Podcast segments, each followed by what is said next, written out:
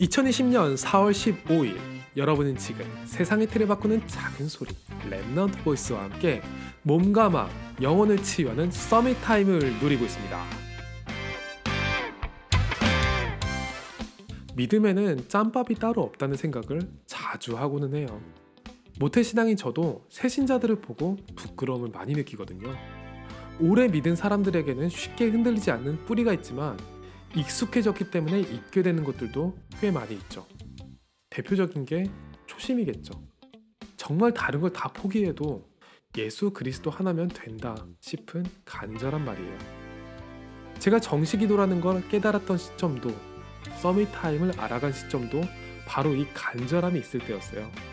사람의 삶이 이렇게까지 무기력하게 아무것도 할 수 없구나 싶은 시점이 있었거든요.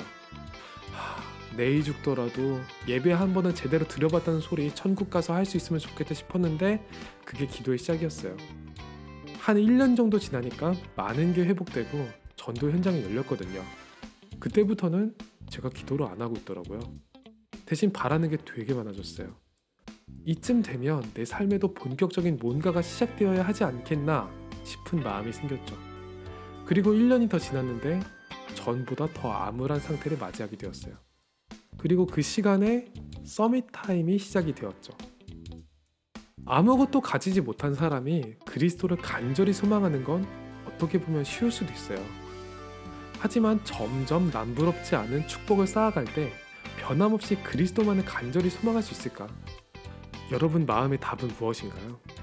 솔직히 저는 그렇지 못할 제 모습을 보았고 하나님께 믿음의 그릇이 먼저 준비되기 전까지는 그런 축복을 차라리 주지 말라고 그렇게 기도했어요.